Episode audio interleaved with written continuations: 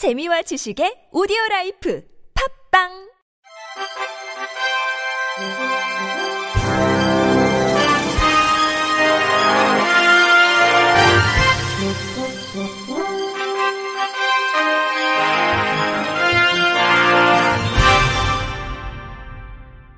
청취자 여러분 안녕하십니까? 1월 5일 수요일 KBRC 뉴스입니다. 앞으로 사업주는 청년 내일 채용 공제를 받고도 장애인 고용 장려금을 전액 지원받을 수 있습니다. 어제 고용노동부에 따르면 이날 정부 세종청사에서 열린 국무회의에서 이 같은 내용을 담은 장애인 고용 촉진 및 직업재활법 시행령 일부 개정안이 심의 의결됐습니다. 장애인 고용 장려금은 사업주가 법정 의무 고용 인원을 초과해 고용한 장애인 근로자 수에 따라 한국장애인 고용공단이 지급하는 지원금입니다. 청년 내일 채용 공제는 청년의 목돈 마련을 돕고 중소기업 장기 근속을 유도하기 위한 사업으로 중소기업 재취업한 청년이 2년간 300만 원을 적립하면 기업과 정부의 지원으로 1,200만 원의 자산을 형성할 수 있습니다. 이처럼 사업주가 장애인 고용장려금과 성격 취지가 다른 지원금을 받았다고 이 장려금을 지원하지 않는 건 부당하다는 지적이 제기되었습니다. 아울러 앞으로는 사업주가 받는 청년 내일 채용 공제 이외 장려금 지원금 액수가 장애인 고용장려금보다 적으면 그 차액도 받게 됩니다. 개정안은 상시 근로자 수 50인 이상 사업주에 대한 직장 내 장애인 인식 개선 교육 결과 제출 명령 사무를 지방 고용 노동관서에 위임하고 관련 서류 접수 사무는 한국장애인 고용공단에 위탁했습니다. 또 이 교육 시행 관련 자료를 3년간 보관해야 한다는 의무 규정을 위반하면 1차 100만원, 2차 200만원, 3차 이상 위반 시 300만원의 과태료를 부과하도록 했습니다. 장애인이 경제적으로 독립하는 걸 돕기 위해 기업이 장애인을 일정 비율 뽑게 하는 의무 고용제가 시행되고 있습니다. 하지만 여전히 장애인 채용을 꺼리는 기업들이 적지 않고 10년 연속 고용부진 명단에 오른 기업도 여든 곳이 넘습니다. KBS 이지은 기자의 보도입니다. 유니폼에는 장애인 배지를 붙이고 음료 주문은 글로 적어 받습니다. 최예나 청각장애인 근로자. 청각장 파트너라서 그런 거라서 적어주시면은 청각장애인 파트너라서 적어주시면 휠체어 전용 테이블과 점자 메뉴판도 있어 장애인 손님과 직원 모두 불편함을 덜 수 있습니다. 이 기업의 장애인 직원 비율은 3.9%, 의무 고용률보다 높습니다. 최예나 청각장애인 근로자. 후에도 적극적으로 관심을 가지고 도움을 주려고 하니까 좋은 회사인 것 같아요. 채용 후에도 적극적으로 관심을 가지고 도움을 주려고 하니까 좋은 회사인 것 같아요. 최근 5년간 민간 기업의 장애인 평균 고용률은 해마다 0.1%포인트 안팎으로 늘었지만 의무 고용률엔 여전히 못 미칩니다. 지난해 말 공개된 장애인 고용 부진 기업은 480여 곳. 법정 할당 비율의 반도 못 채운 데다 자체적인 노력도 부족한 것으로 평가됐습니다. 특히 10년 연속 의무 고용을 지키지 않은 기업도 86곳이나 됩니다. 쌍용건설과 법무법인 광장, HMM, 녹십자, 한국시티은행, 교보증권 등 알만한 기업들도 상당수 포함됐습니다. 김현종 한국장애인 고용공단. 고용 부담금으로 의무를 대신하고자 하는 기업들이 일부 있는 것 같습니다. 무엇보다도 장애인과 비장애인이 함께 일할 수 있는 그런 인식의 전환이 필요하다고 생각됩니다.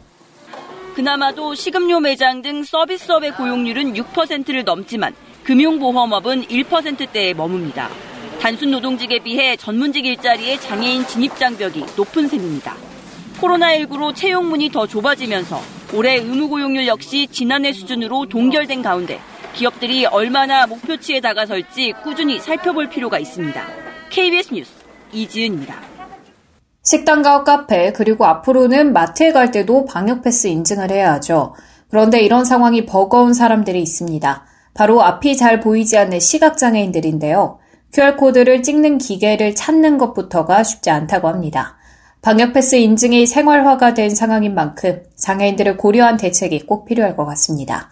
MBC 김하영 기자의 보도입니다. 1급 시각장애인인 조현영 씨는 요즘 식당에 들어설 때마다 난감합니다. 방역 패스 인증을 해야 하는데 QR코드를 찍는 기계를 찾는 것부터 쉽지 않습니다. 직원이 도와줘야 겨우 인증을 마칠 수 있습니다. 왼쪽에 위치하고 왼쪽이요? 네. 아, 오른쪽. 오른쪽. 네. 어, 네, 네. 네, 인증되셨습니다. 휴대전화에서 나오는 시각장애인용 안내 음성에 따라 QR코드를 찍을 수 있지만 속도도 느리고 주위가 시끄러우면 잘 들리지 않습니다.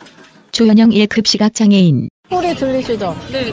네, 그래서 얘를 들어야 돼가지고, 근데 여기가 약간 소란스러워서, 내 소리 들으려고 가까이 한 거예요. 종이로 된 접종 증명서도 들고 다녀봤지만 앞이 안 보이는 상황에서 때마다 종이를 꺼내다 잃어버린 적도 있습니다. 가방에 이렇게 넣고, 이렇게 막, 이렇게 이걸 항상 보여주는 게 아니니까, 이게 관리가 잘 안 되고, 다른 종이랑 섞이면은 이게 또 찾을 수가 없으니까. 도움을 받아야만 들어갈 수 있다 보니 주위에 피해를 주기 싫다는 생각이 앞서 식당에서 밥 먹는 걸 포기하게 됐습니다. 시각장애인들 진짜 이제 혼자서는 뭐, 못, 못 먹겠구나 싶더라고요. 그래서 와, 진짜 심각하다, 이런 게. 국내 시각장애인들은 25만 1,695명. 이 중 조 씨처럼 중증 시각장애를 가진 경우는 4만 7천여 명에 달합니다. 조 씨는 방역 패스 인증 방법을 개발할 때 장애인도 고려했으면 좋겠다고 말합니다. 예전에는 이렇게 다행히 제가 가는 곳에 그 안심콜 그 번호가 있어가지고 그 이제 전화번호부에다가 이제 즐겨찾기를 해놨었거든요. 방역 패스는 이제 그것도 안 되고 하니까 전문가들은 또 스마트폰에 익숙치 않은 고령층도 방역 패스 인증에 어려움을 겪는 만큼 인증 스티커 발급처를 확대하는 등 보완책이 필요하다고 조언합니다. MBC 뉴스 김아영입니다. 세종학당재단은 외국인 시각장애인을 위한 한국어 학습 점자책과 소리책을 개발해 보급에 나선다고 밝혔습니다.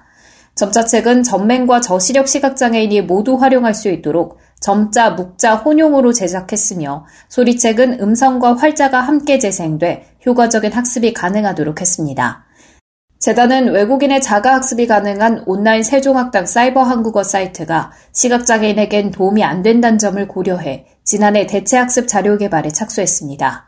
최근 개발을 완료한 이 교재는 한국어 입문 초급 수준의 학습자가 대상이며 점자책과 소리책 모두 한국어와 영어 등 두 개 언어로 개발했습니다.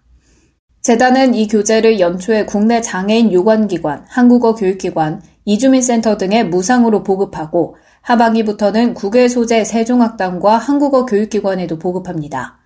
전북 임실에 빠르면 오는 2024년 하반기부터 장애인 전용 체육관이 문을 열 예정입니다. 임실군에 따르면 군은 장애인을 위한 문화체육관광부에 2022년 반다비 국민체육센터 공모 사업에 최종 선정돼 국비 40억 원을 확보했습니다. 이 사업은 장애인이 생활권 내에서 언제든 제약 없이 체육 활동에 참여할 수 있도록 하는 공공 스포츠 공간 확충 사업입니다. 공모사업 선정에 따라 군은 군비 42억 원을 더한 총 82억 원의 사업비를 투입해 연면적 2,000제곱미터, 지상 2층 규모의 체육센터를 오는 2024년 하반기까지 완공할 계획입니다. 새로 건립되는 체육센터엔 수중 운동실과 다목적 체육관, 사무실, 상담 프로그램실 등 각종 편의시설이 갖춰집니다. 관내 장애인 전용 체육시설의 건립이 확정됨에 따라 그간 비좁고 노후된 장애인 회관도 이전하는 등 장애인 복지 인프라 조성이 한층 탄력을 받게 됐습니다. 대전 맹학교 의료 전문 전공과 학생회는 연말연시 이웃돕기 일일 안마사랑방 행사를 실시해 모금한 성금 300만 원을 대전 동구청 천사의 손길 이웃돕기 성금으로 기탁했다고 밝혔습니다. 대전 맹학교 의료 전문 전공과 학생회는 지난 2012년부터 매년 한 해 동안 갈고 닦은 안마 실력을 추운 연말연시를 맞아 주위 어려운 이웃과 함께하기 위해 일일 안마사랑방 행사를 꾸준히 실시하며 행사를 통해 모금된 성금은 지역사회 소외된 이들을 위해 기부해 왔습니다. 이날 행사에서 학생들뿐만 아니라 이미 졸업해 지역사회에서 안마원을 운영하는 선배들도 함께 참여해 힘을 보탰습니다.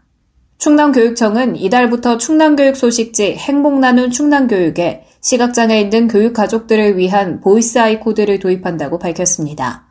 보이스아이 코드는 시각장애인용 음성 변환을 지원하는 코드로 스마트폰 보이스아이 앱이나 인쇄물 음성 출력기로 바코드를 스캔하면 종이 문서 내용을 음성으로 들을 수 있습니다. 활자 확대와 언어 번역 기능도 있어 시각장애인은 물론 저시력자, 고령자, 다문화 가정 교육 가족이 충남교육 정책을 쉽게 접할 수 있을 것으로 기대됩니다. 끝으로 날씨입니다. 목요일인 내일 전국이 대체로 맑은 가운데 제주도와 남해안은 흐리다가 아침부터 차차 맑아지겠습니다. 미세먼지 농도는 전권역이 보통 수준 보이겠는데요. 다만 서울과 경기 남부, 충북, 충남, 전북, 대구엔 오전에 일시적으로 나쁨 수준 보일 것으로 예상됩니다. 동해안은 너울이 유입되면서 높은 물결이 백사정으로 강하게 밀려오겠고 이로 인해서 갯바위나 방파제를 넘는 곳이 있겠습니다. 전국적으로 아침 최저 기온은 영하 11도에서 3도, 낮 최고 기온은 2도에서 11도가 예상됩니다. 오전에 강추위가 예고된 만큼 옷차림 따뜻하게 챙겨주시기 바랍니다. 지금까지 날씨였습니다.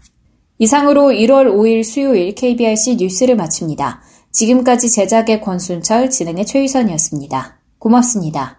KBIC